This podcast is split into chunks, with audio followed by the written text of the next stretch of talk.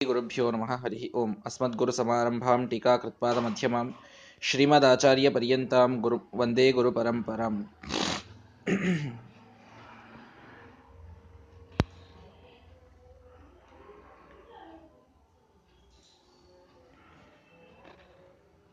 ಮಹಾಭಾರತ ತಾತ್ಪರ್ಯ ನಿರ್ಣಯದಲ್ಲಿ ವೇದವ್ಯಾಸ ದೇವರ ಹಾಗೂ ಶ್ರೀರಾಮಚಂದ್ರನ ವರ್ಣನೆಯನ್ನ ಎರಡು ಶ್ಲೋಕಗಳಲ್ಲಿ ಮಾಡಿದ್ದನ್ನು ಹಿಂದಿನ ಪಾಠದಲ್ಲಿ ಕೇಳಿದ್ದೇವೆ. ಕೃಷ್ಣ ಪರಮಾತ್ಮನ ಸ್ತೋತ್ರವನ್ನ ಮೂರನೆಯದಾಗಿ ಶ್ರೀಮದಾಚಾರ್ಯರು ಮಾಡ್ತಾ ಇದ್ದಾರೆ. ತಾವು ಹೇಳುವ ಕ್ರಮದಲ್ಲಿಯೇನೆ. ಅಂದರೆ, ಮುಂದೆ ರಾಮಾಯಣದ ಕಥೆಯನ್ನು ಹೇಳಿ, ಅದಾದ ಮೇಲೆ ವೇದವ್ಯಾಸ ದೇವರ ಕಥೆಯನ್ನು ಹೇಳಿ, ಅದಾದ ಮೇಲೆ ಸುದೀರ್ಘವಾಗಿ ಕೃಷ್ಣಾವತಾರದ ಕಥೆಯನ್ನ ಈ ತಾತ್ಪರ್ಯ ನಿರ್ಣಯದಲ್ಲಿ ಶ್ರೀಮದಾಚಾರ್ಯರು ತಿಳಿಸುವವರಿದ್ದಾರೆ. ಅದೇ ರೀತಿಯಲ್ಲಿಯೇನೆ ಮೂರು ಅವತಾರಗಳನ್ನ ಮಂಗಳಾಚರಣದಲ್ಲಿ ಇಲ್ಲಿಯೇ ಸ್ತೋತ್ರ ಮಾಡಿಬಿಡೋಣ. ಹಾಗಾದರೆ ಆ ಮೂರು ಅವತಾರಗಳ ವರ್ಣನೆಯನ್ನು ಮುಂದೆ ಮಾಡಿದ್ದು ಇದು ಸಮಂಜಸವೆನಿಸ್ತದೆ ಅನ್ನೋದಕ್ಕೆ ಆ ಮೂರು ಅವತಾರಗಳನ್ನು ಸ್ತೋತ್ರ ಮಾಡಿದ್ದರಲ್ಲಿ ಎರಡು ಅವತಾರಗಳನ್ನು ನಿನ್ನೆ ನಾವು ನಿನ್ನೆ ಮೊನ್ನೆ ಕೇಳಿದ್ದೇವೆ. ಮೂರನೆಯದ್ದು ಕೃಷ್ಣಾವತಾರ. ಕೃಷ್ಣಾವತಾರ ಇದು ಯಾವ ಒಂದು ಗುಣಕ್ಕೆ ಪ್ರಸಿದ್ಧವಾದದ್ದು ಅಂತ ವಿಚಾರ ಮಾಡಿದರೆ, ಭಗವಂತ ಅನಂತ ಗುಣವುಳ್ಳಂಥವನು ಇದೆಲ್ಲವೂ ಸಿದ್ಧವೇ. ಎಲ್ಲ ಗುಣಗಳ, ಎಲ್ಲ ಗುಣಗಳು ಎಲ್ಲ ಕಾಲದಲ್ಲೂ ಭಗವಂತನಿಗೆ ಅಭಿವ್ಯಕ್ತ ಆಗಿಯೇ ಆಗ್ತವೆ. ಅಂತೂ ವೇದವ್ಯಾಸ ದೇವರು ಹೇಗೆ ಜ್ಞಾನಾವತಾರನೋ ಹಾಗೆ ಬಹಳ ಹೆಚ್ಚು ಯಾವ ಗುಣ ಇದು ಪ್ರದರ್ಶಿತವಾಗ್ತದೆ ಕೃಷ್ಣಾವತಾರದಲ್ಲಿ ಅಂತ ಕೇಳಿದರೆ ಅದು ಬಲ ಅನ್ನುವಂತಹ ಗುಣ. ಹೀಗಾಗಿ ಈ ಬಲಾವತಾರ ಅಂತೆ ಕೃಷ್ಣನಿಗೆ ಕರೆಯುವಂತಹ ಒಂದು ಪದ್ಧತಿ ಉಂಟು. ರಾಮಕೃಷ್ಣ ಇತ್ಯಾದಿಗಳೆಲ್ಲ ಬಲಾವತಾರಗಳು, ಜ್ಞಾನಾವತಾರಗಳು, ಬಲಾವತಾರಗಳು ಅಂತ ಬೇರೆ ಬೇರೆ ಇವೆ. ಹೀಗಾಗಿ ಭಗವಂತನನ್ನ, ಕೃಷ್ಣ ಪರಮಾತ್ಮನನ್ನ ಬಲದ ಒಂದು ಸಮುದ್ರ ಎಂಬುದಾಗಿ ವರ್ಣನೆಯನ್ನ ಇಲ್ಲಿ ಮಾಡ್ತಾ ಸಮುದ್ರಕ್ಕೆ ಹೋಲಿಸಿ ಕೃಷ್ಣನ ವರ್ಣನೆಯನ್ನು ಮಾಡ್ತಾ ಇದ್ದಾರೆ. ಕೃಷ್ಣಾವತಾರೋ ಹರಿಹಿ ಏಕಸಾಗರ ಅಂತ. ಮುಖ್ಯ ಸಮುದ್ರ ಇವನು ಅಂತ. ವೇದವ್ಯಾಸ ದೇವರನ್ನ ಸೂರ್ಯನಿಗೆ ಹೋಲಿಸಿ ವರ್ಣನೆ ಮಾಡಿದರು. ರಾಮದೇವರನ್ನ ಚಂದ್ರನಿಗೆ ಹೋಲಿಸಿ ವರ್ಣನೆ ಆಯಿತು. ಈಗ ಹೋಲಿಸಿ ಅಂದ್ರೇನು? ವೇದವ್ಯಾಸ ದೇವರು ಸೂರ್ಯನಿಗಿಂತಲೂ ಹೇಗೆ ಶ್ರೇಷ್ಠ ಅನ್ನೋದನ್ನು ತಿಳಿಸಿದರು. ರಾಮದೇವರು ಚಂದ್ರನಿಗಿಂತಲೂ ಹೇಗೆ ಶ್ರೇಷ್ಠ ಅನ್ನೋದನ್ನು ತಿಳಿಸಿ ಆಗಿದೆ. ಕೃಷ್ಣ ಪರಮಾತ್ಮ ಇವನು ಸಾಗರಕ್ಕಿಂತಲೂ ಹೇಗೆ ಮಿಗಿಲಾದಂತಹ ವ್ಯಕ್ತಿತ್ವ ಉಳ್ಳವ ಅನ್ನುವಂತಹ ಒಂದು ವಿಷಯವನ್ನ ಪ್ರಸ್ತುತಪಡಿಸ್ತಾ ಇದ್ದಾರೀಗ ಜಯತಿ, ಅಸಂಖ್ಯೋರು ಬಲಾಂಬುಪೂರ ನೋಡ್ರಿ, ಅಸಂಖ್ಯವಾದ, ಶ್ರೇಷ್ಠವಾದಂತಹ, ಬಲವೆಂಬ ನೀರಿನಿಂದ ತುಂಬಿದಂಥದ್ದು ಈ ಕೃಷ್ಣನೆಂಬ ಸಾಗರ. ನೀರಿನಿಂದ ತುಂಬಿದೆ ನಮ್ಮ ಸಾಮಾನ್ಯ ಸಾಗರ. ನೀರಿರ್ತದಷ್ಟೇ ಅದರಲ್ಲಿ. ಬಹಳ ಆದರೆ ಏನಂತೀರಿ, ಒಂದಿಷ್ಟು ಈ ಬೇರೆ ಬೇರೆ ಬೇರೆ ನದಿಗಳ ನೀರು ಅದು ಕೂಡ ಒಂದೇ ರೀತಿಯದ್ದಿರೋದಿಲ್ಲ, ಹೀಗೆಲ್ಲ ಸಮುದ್ರ ಇರ್ತದೆ. ಇಲ್ಲಿ ಭಗವಂತನ ಏನೊಂದು ವ್ಯಕ್ತಿತ್ವ ಇದೆ. ಅಸಂಖ್ಯ ಉರು ಬಲಾಂಬುಪೂರ ಬಲದಿಂದ ತುಂಬಿದಂಥದ್ದಿದೆ. ಈ ಭ, ಕೃಷ್ಣನೆಂಬ ಸಮುದ್ರ ಬಲದಿಂದ ತುಂಬಿದ್ದು ಎಂಥ ಬಲ? ಅಸಂಖ್ಯವಾದ ಬಲ, ಶ್ರೇಷ್ಠವಾದ ಬಲ. ಕೃಷ್ಣಾವತಾರದಲ್ಲಿ ಭಗವಂತ ಬಲಕ್ಕೆ ಪ್ರದರ್ಶನ ಮಾಡಿದಂತಹ ಕಥೆಗಳು ನೂರಾರು ಕೇಳುತ್ತೇವೆ. ಹುಟ್ಟಿದೇಳು ದಿವಸದಲ್ಲಿ ಕೆಟ್ಟ ಪೂತನಿಯ ಕೊಂದೆ. ದಾಸರು ಹೇಳುತ್ತಾರೆ, ಹುಟ್ಟಿದ ಏಳನೇ ದಿವಸಕ್ಕೇನೆ ಪೂತನಾ ಸಂಹಾರದಿಂದ ಬಲ ಪ್ರದರ್ಶನ ಪ್ರಾರಂಭವಾಗಿದೆ ಭಗವಂತನದು. ಹಾಗೇಕಂತೀರಿ ಹುಟ್ಟಿದಾರಭ್ಯ. ಹುಟ್ಟಿದ ಕ್ಷಣದಲ್ಲಿ ಇವನ ಕೈಗೆತ್ತಿಕೊಂಡ ವಸುದೇವನ ಬೇಡಿಗಳು ಕಳಚಿ ಬಿದ್ದಿವೆ, ಬಾಗಿಲುಗಳು ತೆಗೆದಿವೆ. ಅವನ ಆ ಪಾದದ ಒಂದು ಕಿರಿಬೆರಳು ಸ್ಪರ್ಶವಾದಕ್ಕೆ ಯಮುನಾದೇವಿ ಇಬ್ಬಾಗಳಾಗಿದ್ದಾಳೆ ಭಗವಂತ ಆ ಕಡೆಗೆ ಹೋಗಿ ತಾನು ವಾಸ ಮಾಡಿದ್ದಾನೆ. ಹುಟ್ಟಿದಾರಭ್ಯ ಬಲದ ಪ್ರದರ್ಶನ ಇದು ಪ್ರತಿಯೊಂದು ಕ್ಷಣದಲ್ಲಿ ಕೃಷ್ಣಾವತಾರದಲ್ಲಿ ಆಗಿದೆ. ಅದು ಮುಂದೆ ವರಿತಾ ವರಿತಾ ಪೂತಣೆಯ ಸಂಹಾರ, ಶಕಟಾಸುರನ ಸಂಹಾರ ತೃಣಾವರ್ತನ ಸಂಹಾರ ಕಂಸಾದಿಗಳ ಸಂಹಾರ ಜರಾಸಂಧ ಜರಾಸಂಧನ ಪರಾಜಯ. ಇನ್ನನೇಕ ಮುಂದೆ ಹೋದಂತೆ ಅನೇಕ ರಾಕ್ಷಸರ ಸಂಹಾರಕ್ಕೆ ಮುಖ್ಯವಾಗಿ ಭಗವಂತ ಹುಟ್ಟಿದ್ದೇನೆ, ವರ್ಣನೆ ಮಾಡ್ತೇವೆ. ಜಾತಕ್ ಕಂಸವಧಾರ್ಥಾಯ, ಭೂಭಾರೋತ್ತಾರಣಾಯ ಚ, ಕೌರವಾಣಾಂ ವಿನಾಶಾಯ, ದೈತ್ಯಾನಾಂ ನಿಧನಾಯ ಚ. ಕೃಷ್ಣ ಪರಮಾತ್ಮನ ಅವತಾರದ ಮೂಲ ಉದ್ದೇಶ ತಿಳಿಸುವಾಗ ಕಂಸನ ವಧಕ್ಕಾಗಿ ಭೂಭಾರವನ್ನ ಹರಣ ಮಾಡೋದಕ್ಕಾಗಿ, ಎಲ್ಲ ಕೌರವರ ನಾಶಕ್ಕಾಗಿ, ಎಲ್ಲಾ ದೈತ್ಯರ ಸಂಹಾರಕ್ಕಾಗಿ, ಶಿಶುಪಾಲನೆ ಮೊದಲಾದ ಎಲ್ಲಾ ದೈತ್ಯರ ಸಂಹಾರಕ್ಕಾಗಿ ಕೃಷ್ಣ ಪರಮಾತ್ಮನ ಅವತಾರ ಇದಾಗಿದ್ದು. ಹೀಗಾಗಿ ಹೆಜ್ಜೆ ಹೆಜ್ಜೆಗೆ ಬಲ ಪ್ರದರ್ಶನವನ್ನ ಮಾಡಿದಂತಹ ಅವತಾರ. ಹಾಗಾಗಿ ಅಸಂಖ್ಯವಾದ, ಎಣಿಸಲು ಅಸಾಧ್ಯವಾದಂತಹ, ಅದು ಶ್ರೇಷ್ಠವಾದಂತಹ ಬಲದಿಂದ ತುಂಬಿದೆ ಕೃಷ್ಣನೆಂಬ ಸಮುದ್ರ. ಶ್ರೇಷ್ಠವಾದ ಬಲ. ಸಾಮಾನ್ಯ ಬಲ ಅಂತಿಲ್ಲೇ ಇಲ್ಲ. ಯಾವ ಕೂಸು ತಾನೆ ತನ್ನ ಕಿರಿಬೆರಳು ಹಚ್ಚಿದ್ದಕ್ಕೆ ಬಂಡಿಯನ್ನು ಮುರಿಯುತ್ತದೆ ಹೇಳಿ. ಶ್ರೇಷ್ಠವಾದ ಬಲ ಎಲ್ಲ ಕಡೆಗೆ. ಕಂಸನನ್ನ ಸಂಹಾರ ಮಾಡುವಂತಹ ಸಂದರ್ಭದಲ್ಲಿ ಎಂಟು ವರ್ಷದ ಬಾಲಕನಾಗಿದ್ದಾಗ ಕುವಲಯ ಪೀಡ ಅಂತ ಒಂದು ದೊಡ್ಡ ಆನೆ. ಆ ಆನೆಯ ಜೊತೆಗೆ ಯುದ್ಧ ಮಾಡಿ ಆನೆಯನ್ನ ಕೊಲ್ತಾನೆ. ಎಂಟನೇ ವಯಸ್ಸಿನಲ್ಲಿ ಕೃಷ್ಣ ಪರಮಾತ್ಮ. ಕಂಸನ ಮಥುರಾ ಪಟ್ಟಣಕ್ಕೆ ಹೋದಾಗ ಅಲ್ಲೊಂದು ಈಶ್ವರ ಧನಸ್ಸನ್ನ ಅವನು ಇಟ್ರೆ ಅದರ ಟಂಕಾರವನ್ನ ಮಾಡಿದಾಗ ಇಪ್ಪತ್ತು ಅಕ್ಷೌಹಿಣಿ, ಇಪ್ಪತ್ಮೂರು ಅಕ್ಷೌಹಿಣಿ ಸೈನ್ಯ ಅಲ್ಲಿರ್ತದಂತೆ. ನೋಡ್ರಿ, ಒಂದು ಬಿಲ್ಲನ್ನ ಕಾಯಲಿಕ್ಕೆ ಕಂಸ ಇಟ್ಟಂತಹ ಸೈನ್ಯ ಇಪ್ಪತ್ಮೂರು ಅಕ್ಷೌಹಿಣಿ ಸೈನ್ಯ. ಆಗ ನೋಡ್ರಿ, ಇಡೀ ಪಾಂಡವ ಕೌರವರ ಯುದ್ಧದಲ್ಲಿ ಎಲ್ಲಾ ಕೂಡಿದ್ದದ್ದೇ ಹದಿನೆಂಟು ಅಕ್ಷೌಹಿಣಿ. ಹನ್ನೊಂದು ಅಕ್ಷೌಹಿಣಿ ಕೌರವರ ಕಡೆಗೆ, ಏಳು ಅಕ್ಷೌಹಿಣಿ ಪಾಂಡವರ ಕಡೆಗೆ. ಟೋಟಲಿ ಇದ್ದದ್ದೇ ಹದಿನೆಂಟು ಅಕ್ಷೌಹಿಣಿ ಸೈನ್ಯ. ಅಂಥದ್ದು ಎರಡೂ ಕೂಡಿದ್ದದ್ದು ಇಲ್ಲಿ ಕೇವಲ ಕಂಸನೇ ಇಟ್ಟದ್ದು ಇಪ್ಪತ್ಮೂರು ಅಕ್ಷೌಹಿಣಿ ಸೈನ್ಯ. ಯುದ್ಧ ಆಡ್ಲಿಕ್ಕೆ ಎದುರಾಳಿಗಳು ಅಂತ ಯಾರಿಲ್ಲೇ ಇಲ್ಲ. ಕೃಷ್ಣ, ಬಲರಾಮ ಇಬ್ರೆ. ಇಬ್ಬರೇ ಇಪ್ಪತ್ಮೂರು ಅಕ್ಷೌಹಿಣಿ ಸೈನ್ಯವನ್ನು ನಾಶ ಮಾಡ್ತಾರೆ ಎಂಟನೇ ವಯಸ್ಸಿಗೆ. ಹೀಗಾಗಿ ತೋರಿದ ಬಲ ಎಲ್ಲ ವಿಚಿತ್ರವಾಗಿ ಶ್ರೇಷ್ಠವಾದದ್ದು, ಅಸಂಖ್ಯವಾದದ್ದು. ತೋರಿದಂತಹ ಸಾಕಷ್ಟು ನಿದರ್ಶನಗಳು, ಸಾಕಷ್ಟು ಕಥೆಗಳಿವೆ. ಹಾಗೆ ಬಲದಿಂದ ತುಂಬಿದಂಥದ್ದು ನಮ್ಮ ಕೃಷ್ಣ ಪರಮಾತ್ಮನ ಅವತಾರ. ಮತ್ಯಾಗಿದೆ ಗುಣೋಚ್ಚ ರತ್ನಾಕರ ಅಂತ ಹೇಳಿದರು. ಗುಣೋಚ್ಚ ರತ್ನಾಕರ ಇನ್ನೊಂದು ವಿಶೇಷ ಅನ್ನೋದನ್ನು ಹೇಳಬೇಕು ಅಂತಂದ್ರೆ, ಭಗವಂತ ಈ ಸಮುದ್ರ ಹೇಗೆ ಯಾವಾಗಲೂ ಕೂಡ ರತ್ನಗಳಿಂದ ತುಂಬಿರುತ್ತದೆ. ರತ್ನಾಕರ ಅಂತ ಕರೆಯೋದು ಸಮುದ್ರಕ್ಕೆ. ರತ್ನಗಳೆಲ್ಲ ತುಂಬಿರ್ತವೆ ಅದರಲ್ಲಿ ಅಂತ. ಹಾಗೆ ನಮ್ಮ ಕೃಷ್ಣ ಪರಮಾತ್ಮ ಅವನಲ್ಲೂ ರತ್ನಗಳು ತುಂಬಿವೆ.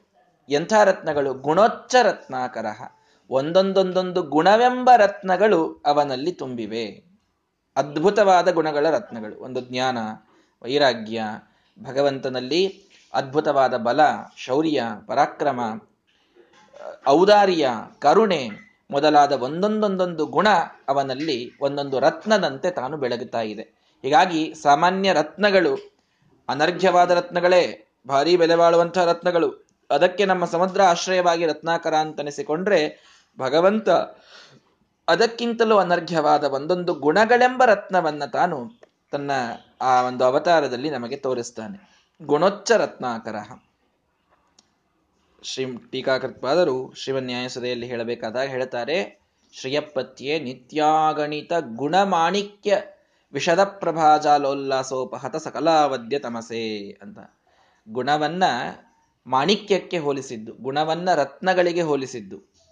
ಆ ಗುಣಗಳನ್ನ ರತ್ನಗಳಿಗೆ ಹೋಲಿಸುವಂತಹ ಪರಿಪಾಠ ಟೀಕಾಕೃತ್ಪಾದರ ಗ್ರಂಥದಲ್ಲಿ ಬರಬೇಕು ಅಂದ್ರೆ ಗುರುಭಾವಂ ವೆಂಜಯಂತಿ ಅವರು ತಮ್ಮ ಆ ಒಂದು ವರ್ಣನೆಯನ್ನು ಎಲ್ಲೋ ಮೊದಲು ಶ್ರೀಮದಾಚಾರ್ಯ ಮಾಡಿರ್ಬೇಕು, ಅಂದ್ರಷ್ಟೇ ಮಾಡ್ತಾರೆ ಅವ್ರು, ಇಲ್ಲಾಂದ್ರೆ ಮಾಡುವುದಿಲ್ಲ ಅಷ್ಟು ಅವರು ಗುರುಭಕ್ತರು. ಹೀಗಾಗಿ ಇಲ್ಲಿ ಬಂದಿದೆ ಅದು ಗುಣೋಚ್ಚ ರತ್ನಾಕರ ಅಂತ. ಗುಣವೆಂಬ ರತ್ನಗಳ ಸಮುದ್ರನಾಗಿದ್ದ ಭಗವಂತ ಅನ್ನೋದನ್ನ ತೆಗೆದುಕೊಂಡಲ್ಲಿ ಗುಣಮಾಣಿಕ್ಯ ವಿಷದ ಪ್ರಭಾಜಾಲೋಲ್ಲಾಸೋಪಹತ ಸಕಲಾವಧಿ ತಮಸೆ ಅಂತ ಟೀಕಾಕೃತ್ಪಾದರು ಬಳಸಿದು ಅಂದ್ರೆ ಭಗವಂತನಲ್ಲಿ ನಿತ್ಯದಲ್ಲಿಯೂ ಅನಂತವಾದಂತಹ ಗುಣಗಳ ಮಾಣಿಕ್ಯ ಇದೆ. ಒಂದೊಂದೊಂದೊಂದು ಗುಣವೆಂಬ ರತ್ನ ಇದೆ ಅಂತ. ಆ ಗುಣವೆಂಬ ರತ್ನ ಏನ್ ಮಾಡಿದೆ?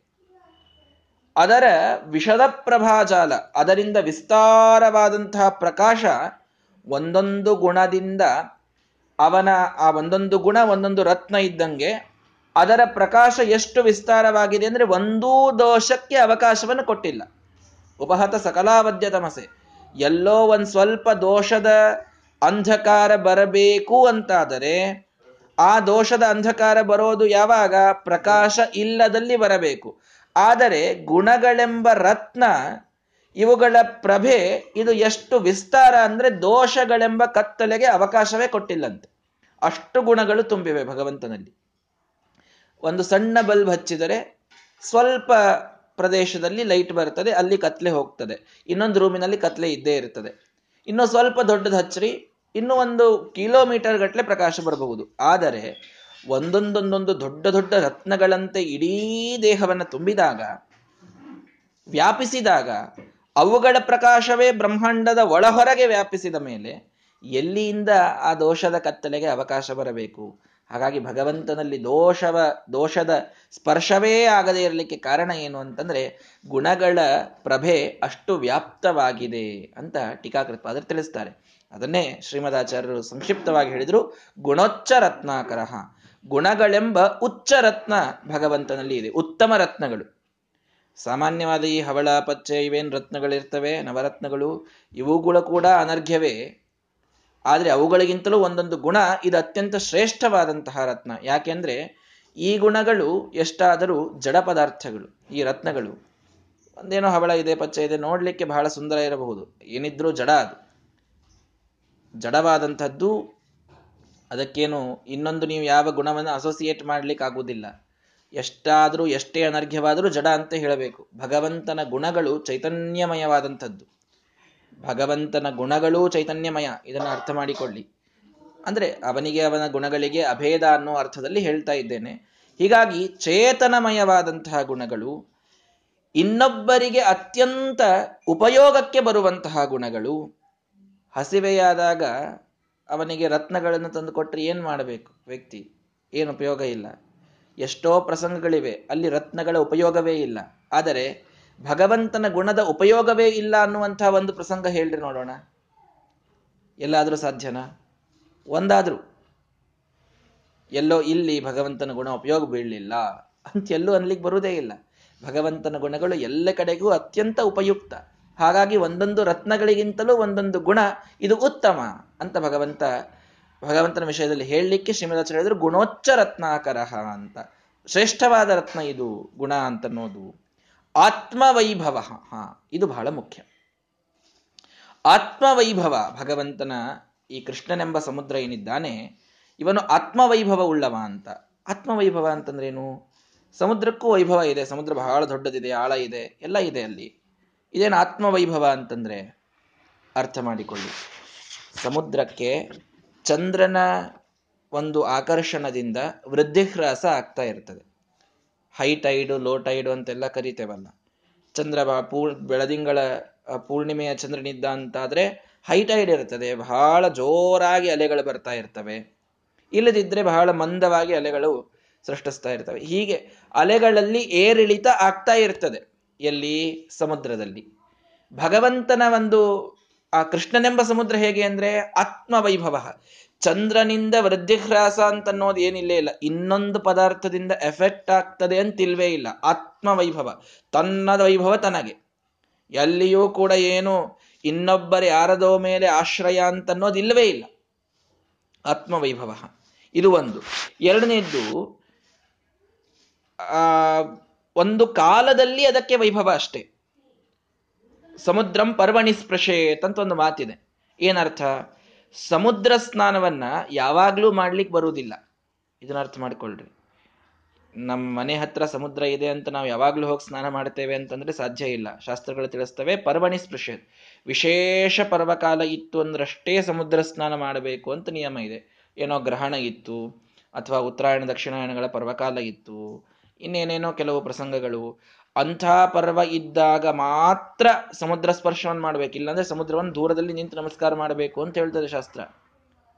ಯಾವಾಗಲೂ ಸ್ಪೃಶ್ಯ ಅಲ್ಲ. ಕೇವಲ ಪರ್ವಕಾಲದಲ್ಲಿ ಸ್ಪೃಶ್ಯ, ಉಳದ ಕಾಲದಲ್ಲಿ ಅಸ್ಪೃಶ್ಯ ಸಮುದ್ರ. ಆದರೆ ಭಗವಂತ ಆತ್ಮ ವೈಭವ ಎಲ್ಲಾ ಕಾಲದಲ್ಲಿ ಏಕಪ್ರಕಾರದ ವೈಭವ ಭಗವಂತನದು. ಈ ಸಮಯದಲ್ಲಿ ಅವನನ್ನ ನೋಡ್ಲಿಕ್ಕೆ ಬರುವುದಿಲ್ಲ ಸುಮ್ಮನೆ ದೂರ ಇರಬೇಕು ಅಂತಿಲ್ವೇ ಇಲ್ಲ. ಯಾವಾಗಲೂ ಅವನ ಹತ್ತಿರ ಹೋಗಬಹುದು. ಯಾವಾಗಲೂ ಅವನನ್ನ ಭಜಿಸಬಹುದು, ಯಾವಾಗಲೂ ಅವನ ಉಪಾಸನೆಯನ್ನ ಮಾಡಬಹುದು. ಸಮುದ್ರ ಹೇಗೆ ಪರ್ವಕಾಲದಲ್ಲಿ ಮಾತ್ರ ಓಪನ್ ಅಂತ ಇದೆ, ನಮ್ಮ ಭಗವಂತ ಹಾಗಲ್ಲ. ಟ್ವೆಂಟಿ ಫೋರ್ ಬಾರ್ಸ್ ಅವನು ಓಪನ್ ಇರ್ತಾನೆ. ತನ್ನ ಭಕ್ತರಿಗೆ ಯಾವಾಗಲೂ ಅನುಗ್ರಹ ಮಾಡಲಿಕ್ಕೆ ಅವನು ಸಿದ್ಧನಾಗಿರ್ತಾನೆ. ಈ ಅರ್ಥದಲ್ಲಿ ಆತ್ಮ ವೈಭವ ಅಂತ ಹೇಳಿದ್ರು. ತನ್ನ ವೈಭವ ತನಗಿದೆ. ಇನ್ಯಾರದು ಆಶ್ರಯದ ಅಪೇಕ್ಷೆ ಭಗವಂತನಿಗೆ ಸರ್ವಥಾ ಇಲ್ಲ. ಇದು ಬಹಳ ಮಹತ್ವದ್ದು. ಎಲ್ಲಿಯೂ ಕೂಡ ಏನೋ ಸಣ್ಣವನಿದ್ದಾಗ ಯಶೋದಯ ಆಶ್ರಯದಲ್ಲಿ, ನಂದಗೋಪನ ಆಶ್ರಯದಲ್ಲಿ ಭಗವಂತನಿದ್ದ. ಮುಂದೆ ಹೋದರೆ ಕೆಲವೊಂದು ಕಡೆಗೆಲ್ಲ ಬಲರಾಮ ದೇವರ ಆಶ್ರಯವನ್ನು ನೀಡಿದರು. ಮುಂದೆಷ್ಟೋ ಪಾಂಡವರ ಆಶ್ರಯದೊಳಗೆ ಭಗವಂತನಿದ್ದ. ಅಂತೆಲ್ಲ ನಮಗೆ ಕಥೆಗಳನ್ನು ನೋಡಿದಾಗ ಅನಿಸ್ತದೆ. ತಿಳಿದುಕೊಳ್ಳಿ ಆತ್ಮ ವೈಭವ ಅವನಿಗೆ ಎಂದಿಗೂ ಕೂಡ ಇನ್ನೊಬ್ಬರ ಆಶ್ರಯದ ಅಪೇಕ್ಷೆ ಇಲ್ಲ. ತಾನವರಿಗೆ ಆಶ್ರಯವನ್ನು ನೀಡಲಿಕ್ಕೆ ಅವರ ಜೊತೆಗೆ ಇದ್ದದ್ದು ಮಾತ್ರ ಹೊರತು ಅವರಿಂದ ಆಶ್ರಯವನ್ನು ಪಡೀಲಿಕ್ಕೆ ಅಲ್ಲ. ಅನ್ನುವುದು ಮುಖ್ಯವಾಗಿ ತಿಳಿಯಬೇಕಾಗಿದೆ. ಸದಾ ಸದಾತ್ಮಜ್ಞ ನದೀಭಿರಾಪ್ಯ ಅಲ್ರಿ ಸರಿ, ಕೃಷ್ಣನನ್ನ ಸಮುದ್ರಕ್ಕೆ ಹೋಲಿಸ್ತೀರಿ ಅಂತಂದ್ರೆ, ಅಲ್ಲಿ ಆ ಎಲ್ಲಾ ನದಿಗಳು ಬಂದು ಸೇರಬೇಕಲ್ಲ, ನದಿಗಳು ಬಂದು ಸೇರಿದಾಗ ಅದಕ್ಕೆ ಸಮುದ್ರ ಅಂತ ಕರಿತೇವೆ, ಸಮುದ್ರವಾಗ್ತದೆ. ಭಗವಂತನಲ್ಲಿ ಯಾವ ನದಿ ರೀ ಬಂದು ಸೇರ್ತದೆ? ಅವನಲ್ಲಿ ಯಾವ ನದಿಯೂ ಬಂದು ಸೇರಿದ್ದು ನೋಡಿಲ್ವಲ್ಲ ಅಂತಂದ್ರೆ ನದಿಗಳು ಬಂದು ಸೇರ್ತವೆ. ಯಾವ ನದಿಗಳು? ಸದಾತ್ಮಜ್ಞ ನದೀಭಿರಾಪ್ಯ ಸದಾತ್ಮಜ್ಞ, ಶ್ರೇಷ್ಠರಾದ ಆತ್ಮತತ್ವವನ್ನ ತಿಳಿದಂತಹ ಜ್ಞಾನಿಗಳೇನಿದ್ದಾರಲ್ಲ, ಆ ಜ್ಞಾನಿಗಳೆಂಬ ನದಿಗಳು ಬಂದು ಈ ಕೃಷ್ಣನೆಂಬ ಸಾಗರವನ್ನ ಸೇರ್ತವಂತೆ, ಯಾವಾಗಲೂ ಕೂಡ. ಇಂತಹ ಅದ್ಭುತವಾದಂತಹ ವರ್ಣನೆಯನ್ನು ಶ್ರೀಮದಾಚಾರ್ಯ ಮಾಡ್ತಾರೆ. ನದಿಗಳು ಸಮುದ್ರವನ್ನ ಸೇರಿದಂತೆ ಜ್ಞಾನಿಗಳು ಭಗವಂತನನ್ನ ಸೇರ್ತಾರೆ. ಇದು ಒಂದು ವೇದಮಾತಿನ ಒಂದು ಪ್ರತಿಬಿಂಬ. ನಾಮರೂಪೇ ವಿಹಾಯ ಪರೇವ್ಯಯೇ ಸರ್ವ ಏಕೀಭವಂತಿ ಅಂತೊಂದು ವೇದ ಮಾತಿದೆ. ಅಲ್ಲಿ ಇದೇ ಒಂದು ಎಕ್ಸಾಂಪಲನ್ನೇ ಕೊಟ್ಟು ಮತ್ತು ಗೀತೆಯಲ್ಲೂ ಯಥಾ ನದೀನಾಂ ಭಾವೊಂಬು ವೇಗಾಹ ಸಮುದ್ರಮೇವ ಅಭಿವಿಶಂತಿ ಅಂತ. ಎಷ್ಟೋ ನದಿಗಳು ತಾವು ಭಾರೀ ವೇಗದಿಂದ ಬಂದು ಸಮುದ್ರವನ್ನ ಸೇರ್ತವೆ. ಹಾಗೆ ಎಲ್ಲರೂ ಬಂದು ಭಗವಂತನನ್ನ ಸೇರ್ತಾರೆ. ಎಲ್ಲವೂ ಕೂಡ. ಅದರಲ್ಲಿ ವಿಶ್ವರೂಪವನ್ನು ನೋಡಿದಾಗ ಕೃಷ್ಣ ಪರಮಾತ್ಮನ ವಿಶ್ವರೂಪದ ದರ್ಶನ ಮಾಡಿಕೊಳ್ಳುವಾಗ ಅರ್ಜುನ ಹೇಳ್ತಾನೆ, ಸಂಸಾರವೆಲ್ಲವೂ ನಿನ್ನನ್ನೇ ಸೇರ್ತಾ ಇದೆ. ಜಗತ್ತು, ಬ್ರಹ್ಮಾಂಡ ಯಾವುದೂ ಇದಕ್ ನಿನ್ನನ್ನ ಇಲ್ಲವೇ ಇಲ್ಲ. ಎಲ್ಲವೂ ನಿನ್ನನ್ನೇ ಸೇರ್ತಾ ಇದೆ ಅಂತ. ಅಲ್ಲಿ ಅರ್ಥ ಮಾಡಿಕೊಳ್ಳಬೇಕು. ಅವನಲ್ಲಿ ಆಶ್ರಯವನ್ನ ಪಡೆದು ಮೋಕ್ಷವನ್ನ ಪಡೆಯಲು ಹೊರಟಂಥವರು ಕೆಲವರು. ಆಶ್ರಯವನ್ನ ಮಾತ್ರ ಪಡೆಯಲಿಕ್ಕೆ ಇರತಕ್ಕಂಥವರು ಇನ್ನು ಕೆಲವರು. ಅಂತೂ ಅವನೇ ಎಲ್ಲದಕ್ಕೂ ಆಶ್ರಯ. ಎಲ್ಲವೂ ಬಂದು ಸೇರುವುದು ಮಾತ್ರ ಅವನನ್ನೇ. ಈ ಅರ್ಥವನ್ನು ಹೇಳುವಾಗ ಸದಾತ್ಮಜ್ಞ ನದೀಬಿಹಿ ಅಂತ ಯಾಕಂದ್ರೆ ಶ್ರೀಮದಾಚಾರ್ಯರು ಅಂತಂದ್ರೆ ಅದು ವಿಶೇಷ ಅಷ್ಟೇ. ಜ್ಞಾನಿಗಳು ಸೇರೋದಕ್ಕೊಂದು ಅರ್ಥ ಇದೆ. ಅಲ್ರಿ, ಎಲ್ಲರೂ ಭಗವಂತನ್ನೇ ಸೇರಬೇಕಾದಾಗ ಜ್ಞಾನಿಗಳೆಂಬ ನದಿಗಳು ಸೇರುವ ಸಮುದ್ರ ಅಂತ ಯಾಕೆ ಹೇಳಿದ್ರು ಅಂತ ಕೇಳಿದ್ರೆ ಅದಕ್ಕೊಂದು ಮೀನಿಂಗ್ ಅದಕ್ಕೊಂದು ಸಾರ್ಥಕತೆ ಇದೆ ಅನ್ನೋದಕ್ಕೆ. ಎಲ್ಲರೂ ಸೇರಿಯೇ ಸೇರ್ತಾರೆ. ಆದರೆ ಜ್ಞಾನಿಗಳು ಸೇರೋದು ಅವನಲ್ಲೇ ಉಳಿಲಿಕ್ಕೆ ಸೇರ್ತಾರೆ. ಜ್ಞಾನಿಗಳು ಒಮ್ಮೆ ಭಗವಂತನ ಪ್ರವೇಶ ಮಾಡಿದ್ರು ಅಂತಂದ್ರೆ, ಮೋಕ್ಷವನ್ನ ಪಡೆದ್ರು ಅಂತಂದ್ರೆ ಮತ್ತೇನು ಪುನರಾವೃತ್ತಿ ಅಂತ ಅನ್ನೋದಿಲ್ಲ ಅವರಿಗೆ. ಉಳಿದವರೆಲ್ಲ ಸುಮ್ಮನೆ ಪ್ರಳಯ ಕಾಲದಲ್ಲಿ ಪ್ರವೇಶ ಮಾಡಿರ್ತಾರೆ ಮತ್ ಸೃಷ್ಟಿಕಾಲ ಬಂತು ಅಂತಂದ್ರೆ ದಿನ ಸಾಧನ ಆಗಿಲ್ಲಪ್ಪ, ಹೋಗ್ರಿ ಅಂತ ಹೇಳಿ ಭಗವಂತ ಮತ್ತೆ ಹೊರಗೂ ಕಳಿಸ್ತಾನೆ. ಅಂತೂ ಅವನ ಆಶ್ರಯದಿಂದಲೇ ಹೊರಗೂ ಬರ್ತೇವೆ, ಇದ್ದಾಗ ಅವನ ಆಶ್ರಯದಲ್ಲಿ ಇರ್ತೇವೆ. ಆದರೆ ಜ್ಞಾನಿಗಳು ಸೇರೋದಕ್ಕೊಂದು ವೈಶಿಷ್ಟ್ಯ ಏನು ಅಂತಂದ್ರೆ, ಸೇರಿದವರು ಅಲ್ಲೇ ಉಳಿದು ಬಿಡ್ತಾರೆ. ಮೋಕ್ಷಕ್ಕೆ ಹೋದವರು ಮತ್ತೆ ಮರಳಿ ಬರುವುದಿಲ್ಲ, ಯಾವ ಜ್ಞಾನಿಗಳು ಕೂಡ. ಹಾಗಾಗಿ ಎಂಥ ಜ್ಞಾನಿಗಳು ಸದಾತ್ಮಜ್ಞ ನದೀಭಿರಾಪ್ಯ ಭಾರಿ ಜ್ಞಾನಿಗಳು, ಬಹಳ ದೊಡ್ಡ ಪಿ ಎಚ್ ಡಿ ಮಾಡಿದವರು, ಹಿಂಗೆ ತಿಳ್ಕೊಳ್ಬೇಡ್ರಿ. ಸದಾತ್ಮಜ್ಞ ನದಿ ಆತ್ಮಜ್ಞ, ಆತ್ಮತತ್ವವನ್ನ ತಿಳಿದವರು ಜ್ಞಾನಿಗಳಿಗೆ ಇಲ್ಲಿ ವಿಶೇಷಣವನ್ನ ಶ್ರೀಮದಾಚಾರ್ಯ ಕೊಡ್ತಾ ಇದ್ದಾರೆ. ಇನ್ಯಾವ ಅಧ್ಯಯನ ನಮ್ಮನ್ನ ಜ್ಞಾನಿ ಅಂತ ಅನಿಸ್ತದೋ ಇಲ್ಲೋ ಗೊತ್ತಿಲ್ಲ. ಶಾಸ್ತ್ರದ ಅರ್ಥದಲ್ಲಿ ಮಾತ್ರ ಆತ್ಮತತ್ವದ ಅಧ್ಯಯನವಾದವರು ಜ್ಞಾನಿಗಳು ಅಂತಾಗ್ತಾರೆ. ಭಗವಂತನನ್ನ ತಿಳಿದವರಾಗಿರಬೇಕು, ಶಾಸ್ತ್ರವನ್ನು, ವೇದಗಳನ್ನು ಅರ್ಥ ಮಾಡಿಕೊಂಡಂಥವರಾಗಿರಬೇಕು ಅಂತಹ ಜ್ಞಾನಿಗಳು ಸೇರುವಂತಹ ಸಾಗರ ಅಂದರೆ ಅದು ನಮ್ಮ ಕೃಷ್ಣ ಪರಮಾತ್ಮ. ಯಾಕೆ? ಎಲ್ಲರೂ ಅವನನ್ನೇ ಭಜಿಸ್ತಾರೆ, ಎಲ್ಲರೂ ಅವನ ಉಪಾಸನೆಯನ್ನು ಮಾಡುತ್ತಾರೆ ಮಹರ್ಷಿ ಸಿದ್ಧ ಸಂಗಾಹ ವಿಶ್ವರೂಪಾಧ್ಯಾಯವನ್ನು ನೋಡಿದರೆ ನಮಗೆ ಗೊತ್ತಾಗ್ತದೆ, ಒಬ್ಬೊಬ್ಬ ಬ್ರಹ್ಮದೇವರು, ರುದ್ರದೇವರು, ಮಹರ್ಷಿಗಳು, ಸಿದ್ಧರು, ಎಲ್ಲರೂ ಗುಂಪುಗಟ್ಲೆ ಹೋಗಿ ಭಗವಂತನನ್ನ ಸೇರೋದು ಅರ್ಜುನನಿಗೆ ಕಾಣಿಸ್ತಾ ಇತ್ತಂತೆ. ಎಲ್ಲರೂ ಹೋಗಿ ಅವನನ್ನೇ ಸೇರ್ತಾ ಇದ್ದಾರೆ. ಎಲ್ಲರೂ ಪ್ರಾಂಜಲಯೋ ಗ್ರಣಂತಿ ಅವನಿಗೆ ಕೈ ಮುಗಿದು ಸ್ತೋತ್ರ ಮಾಡ್ತಾ ಇದ್ದಾರೆ. ಕೆಲವರು ಅವನನ್ನ ಹೊಗಳ್ತಾ ಇದ್ದಾರೆ. ಕೆಲವರು ಅವನಿಗೆ ನಮಸ್ಕಾರ ಮಾಡ್ತಾ ಇದ್ದಾರೆ. ಏನ್ ನೋಡ್ತಾ ಇದ್ದಾನೆ ವಿಶ್ವರೂಪದಲ್ಲಿ ಅರ್ಜುನ ಅಂತಂದ್ರೆ, ಎಲ್ಲವೂ ಅವನನ್ನೇ ಸೇರ್ತಾ ಇವೆ. ಅವನಿಂದಲೇ ಹೊರಗೆ ಬರ್ತಾ ಇದೆ, ಅವನನ್ನೇ ಸೇರ್ತಾ ಇದೆ. ಅದರಲ್ಲೂ ಜ್ಞಾನಿಗಳು ಮಾತ್ರ ಪ್ರತಿಯೊಬ್ಬರೂ ಅತ್ಯಂತ ಭಕ್ತಿಯಿಂದ ಅವನಲ್ಲಿ ಪ್ರವೇಶವನ್ನು ಮಾಡ್ತಾ ಇದ್ದಾರೆ. ಇನ್ನೂ ವಿಶೇಷ ತಿಳ್ಕೊಳ್ಳಿ ಸದಾತ್ಮಜ್ಞ ನದೀಭಿರಾಪ್ಯ ಸದಾತ್ಮರೆಂಬ ಜ್ಞ ಜ್ಞ ಅನ್ನೋದಕ್ಕೆ ಜ್ಞಾನಿ ಅಂತ ಹೇಳಿದೆ. ಶ್ರೇಷ್ಠರಾದ ಆತ್ಮನನ್ನ ತಿಳಿದ ಜ್ಞಾನಿಗಳು ಅಂತ ಒಂದರ್ಥ. ಸದಾತ್ಮರೆಂಬ, ಸತ್ಯಾತ್ಮರೆಂಬ ಜ್ಞಾನಿಗಳು ಅಂತೂ ಅರ್ಥ ಮಾಡಿಕೊಳ್ಳಿ. ಶ್ರೀಮದಾಚಾರ್ಯ ಅಲ್ಲೇ ಸೂಚನೆ ಮಾಡಿದ್ದಿದೆ. ಹೀಗಾಗಿ ಮಹಾಮಹಾಜ್ಞಾನಿಗಳು ಯಾರಿದ್ದಾರೋ ಅವರೆಲ್ಲರೂ ಸಾರ್ಥಕವಾಗಿ ತಾವು ಭಗವಂತನನ್ನ ಪ್ರವೇಶ ಮಾಡ್ತಾರೆ. ನದಿಗಳು ಸಮುದ್ರವನ್ನ ಸೇರಿದಂತೆ ಅವರು ಪ್ರವೇಶ ಮಾಡ್ತಾರೆ. ಅಲ್ಲ, ಇವರನ್ನ ಯಾಕ್ರಿ ನದಿಗೆ ಹೋಲಿಸಿದರು ಅಂತನ್ನೋದಕ್ಕೆ ಮುಖ್ಯವಾದಂತಹ ಒಂದು ಉದ್ದೇಶ, ಆ ಹೋಲಿಕೆಗೆ ಉದ್ದೇಶ ಏನು ಅಂದ್ರೆ, ನದಿಗಳು ನೋಡ್ರಿ, ಜ್ಞಾನಿಗಳನ್ನ ನದಿಗಳಿಗೆ ಹೋಲಿಸುವ ಉದ್ದೇಶ. ತೀರ್ಥೀಕುರುವಂತಿ ತೀರ್ಥಾನಿ ಇನ್ನೊಂದು ಕಡೆಗೆ ಬರ್ತದೆ. ಜ್ಞಾನಿಗಳು ತಾವು ಹೋದಲ್ಲೆಲ್ಲ ಜನರನ್ನ ಪವಿತ್ರ ಮಾಡ್ತಾರಂತೆ. ಯಾಕೆ ನದಿಗಳಿಗೆ ಹೋಲಿಸಿದರು ಜ್ಞಾನಿಗಳನ್ನ ಅಂದ್ರೆ, ನದಿ ತಾನು ಎಲ್ಲೆಲ್ಲಿ ಹರಿತದೆ ಆ ಭೂಮಿಯನ್ನ ಅಲ್ಲಿದ್ದ ಜನರನ್ನ ಪವಿತ್ರ ಮಾಡ್ತಾ ಹೋಗ್ತದೆ. ಹರಿದ್ವಾರಕ್ಕೆ ಇವತ್ತು ಋಷಿಕೇಶ, ಹರಿದ್ವಾರ, ಕಾಶಿಗೆ ಎಷ್ಟು ಮಹತ್ವ ಬರಲಿಕ್ಕೆ ಕಾರಣ ಏನು? ಗಂಗಾ ನದಿ ಹರಿದಿದ್ದಾಳೆ ಅಂತನ್ನುವಂಥದ್ದು. ನದಿಗಳು ತಾವು ಕ್ಷೇತ್ರವನ್ನ, ಕ್ಷೇತ್ರವನ್ನಾಗಿ ಮಾಡ್ತವೆ, ಪವಿತ್ರವನ್ನಾಗಿ ಮಾಡ್ತವೆ. ಅಲ್ಲಿ ಬಂದ ಜನರು ಯಾರು ಅದರ ಸಂಪರ್ಕಕ್ಕೆ ಬರ್ತಾರೋ ಎಲ್ಲರನ್ನ ಪಾಪರಹಿತರನ್ನಾಗಿ ಮಾಡುತ್ತದೆ. ಎಲ್ಲರ ಪಾಪಗಳು ಹೋಗೋದು ನದಿಗಳಲ್ಲಿ. ಎಲ್ಲರ ಕಷ್ಟಗಳು ಹೋಗೋದು ನದಿಗಳಲ್ಲಿ. ಜಡಾನ್, ಅಂಧಾನ್, ಪಂಗೂನ್, ಪ್ರಕೃತಿ ಬಧಿರಾನ್, ಉಕ್ತಿ ವಿಕಲಾನ್, ಗ್ರಹಗ್ರಸ್ತಾನ್, ಅಸ್ತಾಖಿಲ ದುರಿತ, ನಿಸ್ತಾರ ಸರಣೀನ್, ನಿಲಿಂಪೈರ್ ನಿರ್ಮುಕ್ತಾನ್ ಅಪಿಚ ನಿರಯಾಂತರ್ನಿಪತತಃ ನರಾನಂಬತ್ರಾತುಂ ತ್ವಮಿಹ ಪರಮಂ ಭೇಷಜಮಸಿ ಅಂತ ಒಬ್ಬ ಕವಿ ಗಂಗಾಲಹರಿಯಲ್ಲಿ ಗಂಗೆಯನ್ನ ವರ್ಣನೆ ಮಾಡ್ತಾನೆ ಯಾರೋ ಜಡರು, ಅಂಧರು, ಕುಂಟರು, ಹೆಳವರು, ಏನೇನೋ ಆಗಿರುತ್ತದೆ. ಎಲ್ಲರನ್ನೂ ಕೂಡ ನಿಲಿಂಪಯ ನಿರ್ಮುಕ್ತನ್ ದೇವತೆಗಳು ಈ ಕೇಸ್ ನಮ್ದಲ್ಲ ಅಂತ ಕೆಲವೊಮ್ಮೆ ಬಿಟ್ಟಿರ್ತಾರಂತೆ ಅಂತಹ ನರಕಕ್ಕೆ ಹೋಗಿ ಬೀಳಬೇಕಾದಂತಹ ಪಾಪಿಷ್ಟರನ್ನು ಕೂಡ ಸರಳವಾಗಿ ಅವರ ಪಾಪವನ್ನ ಕಳೆದು ಅವಳಿಗೆ, ಅವರಿಗೆ ಅನುಗ್ರಹ ಮಾಡುವ ಶಕ್ತಿ ಇದ್ದದ್ದು ನಮ್ಮ ಗಂಗಾದೇವಿಯಲ್ಲಿ ಅಂತ ವರ್ಣನೆ ಮಾಡುತ್ತಾನೆ. ಹೀಗಾಗಿ ನದಿಗಳ ಮಹಾತ್ಮೆ ಏನು ಅಂದ್ರೆ ಹೋದಲ್ಲೆಲ್ಲ ಜನರ ಉದ್ಧಾರ ಮಾಡ್ತಾರೆ ನದಿ. ಹೋದಲ್ಲೆಲ್ಲ ಜನರ ಪಾಪವನ್ನ ಕಳೆದು ಹಾಕ್ತದೆ ಹಾಗಾದರೆ ಜ್ಞಾನಿಗಳನ್ನ ನದಿಗೆ ಹೋಲಿಸಲಿಕ್ಕೆ ಏನು ಮುಖ್ಯವಾದ ಉದ್ದೇಶ ಅಂದ್ರೆ ಜ್ಞಾನಿಗಳು ಹೋದಲ್ಲೆಲ್ಲ ತಾವು ಅಲ್ಲಿದ್ದ ಜನರ ಉದ್ಧಾರವನ್ನ ಮಾಡ್ತಾರೆ. ಎಲ್ಲಿ ಹೋಗ್ತಾರೆ ಇವತ್ತು ಸ್ವಾಮಿಗಳವರು ದಿಗ್ವಿಜಯಕ್ಕೆ ಹೊರಟ್ರೆ? ಯಾವ ಊರಿಗೆ ಹೋಗ್ತಾರೆ? ಅಲ್ಲಿಯ ಭಕ್ತರ ಉದ್ಧಾರವಾಗ್ತದೆ, ಅಲ್ಲಿ ಎಷ್ಟೋ ಧರ್ಮದ ಜಾಗೃತಿ ಆಗ್ತದೆ. ಮುಂದಿನ ಸಲ ಸ್ವಾಮಿಗಳು ಬರೋದ್ರೊಳಗೆ ಎಷ್ಟೋ ಜನ ತಾವು ಪರಿವರ್ತಿತರಾಗಿ ಧರ್ಮದ ಮಾರ್ಗವನ್ನು ಹಿಡಿದು ಬಿಟ್ಟಿರ್ತಾರೆ. ಇದು ಈ ಪಾಪಗಳನ್ನು ಪರಿಹಾರ ಮಾಡಿ ಧರ್ಮಜ್ಞಾನವನ್ನು ಹುಟ್ಟಿಸುವಂಥದ್ದು ನದಿಗೆ ಹೇಗೆ ಸಾಮರ್ಥ್ಯವಿದೆಯೋ ಹಾಗೆ ಒಬ್ಬ ಜ್ಞಾನಿಗೆ ಅಂತಹ ಸಾಮರ್ಥ್ಯ ಇದೆ. ನದಿ ಎಷ್ಟಾದರೂ ಹರಿದು ಮುಂದೆ ಹೋಗ್ತದೆ.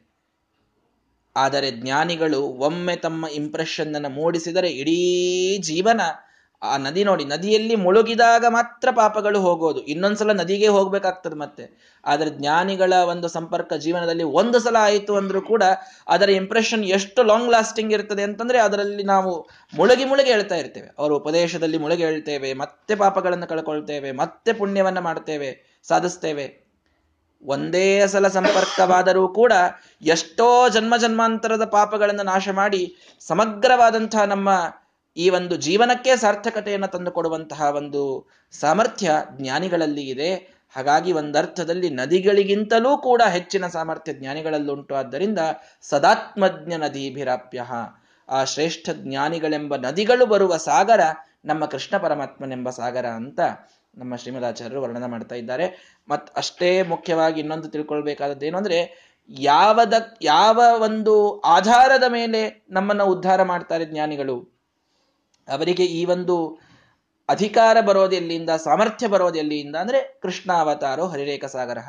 ಭಗವಂತನೆಂಬ ಸಾಗರಕ್ಕೆ ಹೋಗಿ ಸೇರುವವರಿದ್ದಾರಲ್ಲ, ಹಾಗಾಗಿ ನಮ್ಮ ಉದ್ಧಾರವನ್ನು ಅವ್ರು ಮಾಡ್ತಾರೆ. ಏನ್ ಹೇಳಿದಾಗಾಯ್ತು ಯಾರೂ ಕೂಡ ತಾವು ತಮ್ಮ ಸಾಮರ್ಥ್ಯದಿಂದ ನಮ್ಮನ್ನು ಉದ್ಧಾರ ಮಾಡ್ತಾರೆ ಅಂತಿಲ್ಲ. ಅವರ ಜೀವ ಯೋಗ್ಯತೆ ಇದ್ದೇ ಇರ್ತದೆ. ಆದರೆ ಪ್ರತಿಯೊಬ್ಬ ಜ್ಞಾನಿ ಒಬ್ಬ ಭಕ್ತನ ಉದ್ಧಾರ ಮಾಡೋದು ಇದು ಭಗವಂತನಿಗೆ ಹೋಗಿ ಸೇರುವುದ, ಸೇರುವ ಒಂದು ಸಾಮರ್ಥ್ಯ ಇರುವುದರಿಂದಲೇನೆ. ತಾವು ಭಗವಂತನಿಂದ ಆ ಒಂದು ಯೋಗ್ಯತೆಯನ್ನು ಸಾಮರ್ಥ್ಯವನ್ನು ಪಡೆದು ನಮ್ಮ ಉದ್ಧಾರವನ್ನು ಮಾಡ್ತಾರೆ. ಎಂದಿಗೂ ಕೂಡ ಇದು ಸ್ವಲ್ಪ ವಿಶೇಷ. ಏನು ಅಂದ್ರೆ ಸಮುದ್ರಕ್ಕೆ ಹೋಗಿ ಸೇರಿದ ಮೇಲೆ ಅಲ್ಲಿಯ ನೀರನ್ನ ತಂದು ನದಿಗಳು ನಮಗೆ ಕೊಡುವುದಿಲ್ಲ. ಹೌದಾ? ಸಮುದ್ರಕ್ಕೆ ಹೋಗಿ ಸೇರಿದ ಮೇಲೆ ಮುಗಿದು ಹೋಯ್ತು ಅಷ್ಟೇ ಕಥೆ. ಅಲ್ಲಿ ನೀರನ್ನು ಮತ್ತೆ ತಂದು ಕೊಡೋದು ಅಂತ ಅನ್ನೋದೇನಿಲ್ಲ. ಆದರೆ ಜ್ಞಾನಿಗಳ ವಿಶಿಷ್ಟ, ಜ್ಞಾನಿಗಳಲ್ಲಿ ಏನೊಂದು ವೈಶಿಷ್ಟ್ಯ ಅಂತಂದ್ರೆ ತಾವು ಹೋಗಿ ಸೇರುವ ಸಮುದ್ರ ಯಾವುದಿದೆಯಲ್ಲ ಕೃಷ್ಣನೆಂಬ ಸಮುದ್ರ, ಅದರ ಅನುಗ್ರಹವನ್ನು ದೂರದಲ್ಲೇ ಇದ್ದುಕೊಂಡು ಕೊಟ್ಟು ಕೊಟ್ಟು ಹೋಗ್ತಾ ಇರ್ತಾರೆ, ಮಧ್ಯದಲ್ಲೇನೆ. ಸಮುದ್ರದ ನೀರನ್ನ ನದಿಗಳು ವಾಪಸ್ ತರೋದಿಲ್ಲ. ಆದರೆ ಜ್ಞಾನಿಗಳು ಮಾತ್ರ ಕೃಷ್ಣನ ಅನುಗ್ರಹವನ್ನು ತೆಗೆದುಕೊಂಡು ಬರ್ತಿರ್ತಾರೆ. ಕೃಷ್ಣನನ್ನು ತಾವು ಸೇರ್ತಾರೆ, ಮತ್ತೆ ನಮಗೂ ಅನುಗ್ರಹ ಮಾಡಲಿಕ್ಕೆ ಅವನ ಅನುಗ್ರಹವನ್ನ ತಾವು ಇದ್ದ ಊರಿನಲ್ಲಿ ತರ್ತಾ ಇರ್ತಾರೆ. ಈ ಒಂದು ವೈಶಿಷ್ಟ್ಯ ಜ್ಞಾನಿಗಳಲ್ಲಿ ಇರ್ತಕ್ಕಂಥದ್ದಾದ್ದರಿಂದ ಕೃಷ್ಣಾವತಾರವು ಹರಿರೇಖ ಸಾಗರ. ಎಲ್ಲಾ ಜ್ಞಾನಿಗಳೆಂಬ ನದಿಗಳು ಹೋಗಿ ಸೇರುವಂತಹ ಸಾಗರ ನಮ್ಮ ಕೃಷ್ಣ ಪರಮಾತ್ಮ ಎಷ್ಟೋ ಕಡೆಗೆ ನಾವು ಅದನ್ನು ನೋಡುತ್ತೇವೆ. ಒಬ್ಬೊಬ್ಬ ಮಹಾಮಹಾಜ್ಞಾನಿಗಳು ವಿದುರನಾಗಿರಬಹುದು, ಉದ್ಧವನಾಗಿರಬಹುದು, ಪಾಂಡವರಾಗಿರಬಹುದು ದ್ರೌಪದೀ ದೇವಿಯಾಗಿರಬಹುದು ಕುಂತೀ ದೇವಿಯಾಗಿರಬಹುದು ಏನ್ ಮಹಾಮಹಾಜ್ಞಾನಿಗಳು ಅಲ್ಲಿ ಇದ್ರೋ ಎಲ್ಲರೂ ಕೂಡ ಆ ಭಗವಂತನನ್ನು ಸೇರಿದ್ದನ್ನು ನಾವು ನೋಡ್ತೇವೆ. ಭಗವಂತನ ಪ್ರವೇಶವನ್ನು ಮಾಡಿದ್ದನ್ನು ನಾವು ನೋಡ್ತೇವೆ. ಅಷ್ಟೇ ಅಲ್ಲ, ಎಷ್ಟೋ ಒಂದಿಷ್ಟು ದೈತ್ಯರು ಕೂಡ ಸಂ, ಆ, ಭಗವಂತನ ಪ್ರವೇಶ ಮಾಡಿದರು ಅಂತ ಬರ್ತದೆ. ಶಿಶುಪಾಲ ಭಗವಂತನ ಪ್ರವೇಶ ಮಾಡಿದ, ಅಲ್ಲೆಲ್ಲ ಏನರ್ಥ ಮಾಡಬೇಕು? ಸದಾತ್ಮಜ್ಞ ನದೀಭಿರಾಪ್ಯ ಎಲ್ಲೇ ದೇವರ ಪ್ರವೇಶ ಆಗಿದೆ ಅಂತಂದ್ರೆ, ಅವನು ತತ್ವಜ್ಞಾನಿ ಆಗಿದ್ದಾನೆ ಅಂತ ತಿಳಿದುಕೊಳ್ಳಿ ಅಂತ. ಅಂದ್ರೆ, ಶಿಶುಪಾಲ ಮೂಲ ರೂಪದಲ್ಲಿ ಯಾವ ದ್ವಾರಪಾಲಕನಾಗಿದ್ದನೋ, ಅವನ ಒಂದು, ಅವನು ಆತ್ಮತತ್ವಜ್ಞಾನಿ ಆದ್ದರಿಂದ ಭಗವಂತನನ್ನು ಸೇರಿದ ಅನ್ನೋದನ್ನೇ ನಿರ್ಣಯ ಅಂತ ತಿಳ್ಕೊಳ್ಳಿಕ್ಕೂ ಕೂಡ ಈ ಒಂದು ಮಾತನ್ನ ಶ್ರೀಮದಾಚಾರ್ಯ ನಮಗೆ ತಿಳಿಸಿಕೊಡ್ತಾ ಇದ್ದಾರೆ. ಹಾಗಾಗಿ ಆ ಕೃಷ್ಣಾವತಾರ ಇದು ಶ್ರೇಷ್ಠವಾದ ಸಾಗರ, ಮುಖ್ಯವಾದ ಸಾಗರ. ಯಾಕೆ ಅಂದ್ರೆ ಇಲ್ಲಿ ಜ್ಞಾನಿಗಳೆಂಬ ನದಿಗಳು ಇಲ್ಲಿ ಸೇರ್ತವೆ. ಅಸಂಖ್ಯವಾದ ಬಲದ ಅಲೆಗಳು ಹೇಳ್ತವೆ ಬಲದ ನೀರು ಇದು ತುಂಬಿದೆ. ಒಂದೊಂದು ಗುಣವೆಂಬ ಶ್ರೇಷ್ಠವಾದ ರತ್ನ ಇದರೊಳಗೆ ಇದೆ. ಆತ್ಮ ವೈಭವ ತನ್ನ ಸ್ವಂತವಾದ ವೈಭವ ಇದೆ. ಚಂದ್ರನಿಂದ ಬಂದಂತಹ ವೈಭವ ಅಲ್ಲ, ಸಮುದ್ರಕ್ಕೆ ಬಂದಂತೆ. ಅಥವಾ ಏನೋ ಇಷ್ಟೇ ಕಾಲದಲ್ಲಿ ಇರಬೇಕು, ಇನ್ ಕಾಲದಲ್ಲಿ ಉಳಿದ ಕಾಲದಲ್ಲಿ ಮುಟ್ಟಬಾರದು ಅನ್ನುವಂಥದ್ದಿಲ್ಲ. ಎಲ್ಲಾ ಕಾಲದಲ್ಲಿ ಏಕಪ್ರಕಾರವಾದ ವೈಭವ ಆ ಭಗವಂತನಿಗೆ ಇರತಕ್ಕಂಥದ್ದು. ಅಂತಹ ಕೃಷ್ಣನೆಂಬ ಆ ಸಾಗರ ನಮ್ಮನ್ನು ಕೂಡ ಪವಿತ್ರ ಮಾಡಲಿ ಎನ್ನುವಂತಹ ಪ್ರಾರ್ಥನೆಯನ್ನ ಶ್ರೀಮದಾಚಾರ್ಯರು ಇಲ್ಲಿ ಮಾಡ್ತಾ ಇದ್ದಾರೆ. ಅದನ್ನು ಮಾಡಿ ಮಹಾಭಾರತದ ಕೆಲವು ಮಾತುಗಳನ್ನು ಮುಂದಿನ ಈ ಶ್ಲೋಕಗಳಲ್ಲಿ ತಿಳಿಸ್ತಾರೆ. ಈ ಮೂರು ದಿನ ಕೇವಲ ಮಂಗಳಾಚರಣದ ವಿಶೇಷವಾದ ಅರ್ಥವನ್ನ ನೋಡಿದ್ದೇವೆ. ವೇದವ್ಯಾಸ ದೇವರು, ಶ್ರೀರಾಮಚಂದ್ರ ಹಾಗೂ ಕೃಷ್ಣ ಪರಮಾತ್ಮನ ಮೂರು ಶ್ಲೋಕಗಳು. ಆ ಮೂರೂ ಶ್ಲೋಕಗಳನ್ನು ನಾನು ಮೊದಲೇ ದಿವಸನೇ ಹೇಳಿದಂತೆ, ನಿತ್ಯದಲ್ಲಿ ಮಂಗಳಾರತಿಯನ್ನು ಮಾಡಬೇಕಾದಾಗ ಈ ಮೂರು ಭಗವಂತನ ರೂಪಗಳ ಒಂದು, ಈ ಶ್ಲೋಕಗಳ ಒಂದು ಪಾರಾಯಣವನ್ನು ಮಾಡುವುದು ಶಿಷ್ಟಾಚಾರದಲ್ಲಿ ಬಂದದ್ದು ಬಹಳ ಶ್ರೇಷ್ಠವಾದಂಥದ್ದು. ಎಲ್ಲರೂ ಅದನ್ನು ಮಾಡೋಣ. ಆ ಮೂರೂ ರೂಪಗಳು ಜ್ಞಾನ, ಭಕ್ತಿ, ವೈರಾಗ್ಯಗಳಿಗೆ ಪ್ರಧಾನವಾದಂತಹ ರೂಪಗಳು, ಪ್ರದಾನ ಮಾಡುವಂತಹ ರೂಪಗಳು. ಹಾಗಾಗಿ ಆ ಮೂರೂ ರೂಪಗಳಿಂದ ಅದೊಂದೇ ನಾವು ಅಪೇಕ್ಷೆಯನ್ನ ಮಾಡಿ ಈ ಒಂದಿಷ್ಟು ಶ್ಲೋಕಗಳ ಅರ್ಥವನ್ನ ಅರ್ಥಾನುಸಂಧಾನ ಪೂರ್ವಕವಾಗಿ ನಾವು ಪಾರಾಯಣವನ್ನು ಮಾಡೋಣ. ಮುಂದಿನ ಯಾವ ಮಹಾಭಾರತದ ಮಾತುಗಳನ್ನು ಶ್ರೀಮದಾಚಾರ್ಯ ಹೇಳುತ್ತಾರೆ ನಾಳೆಯಿಂದ ಅದನ್ನ ನೋಡೋಣ. ಶ್ರೀಕೃಷ್ಣಾರ್ಪಣ ವಸ್ತು ಹರಯೇ ನಮಃ.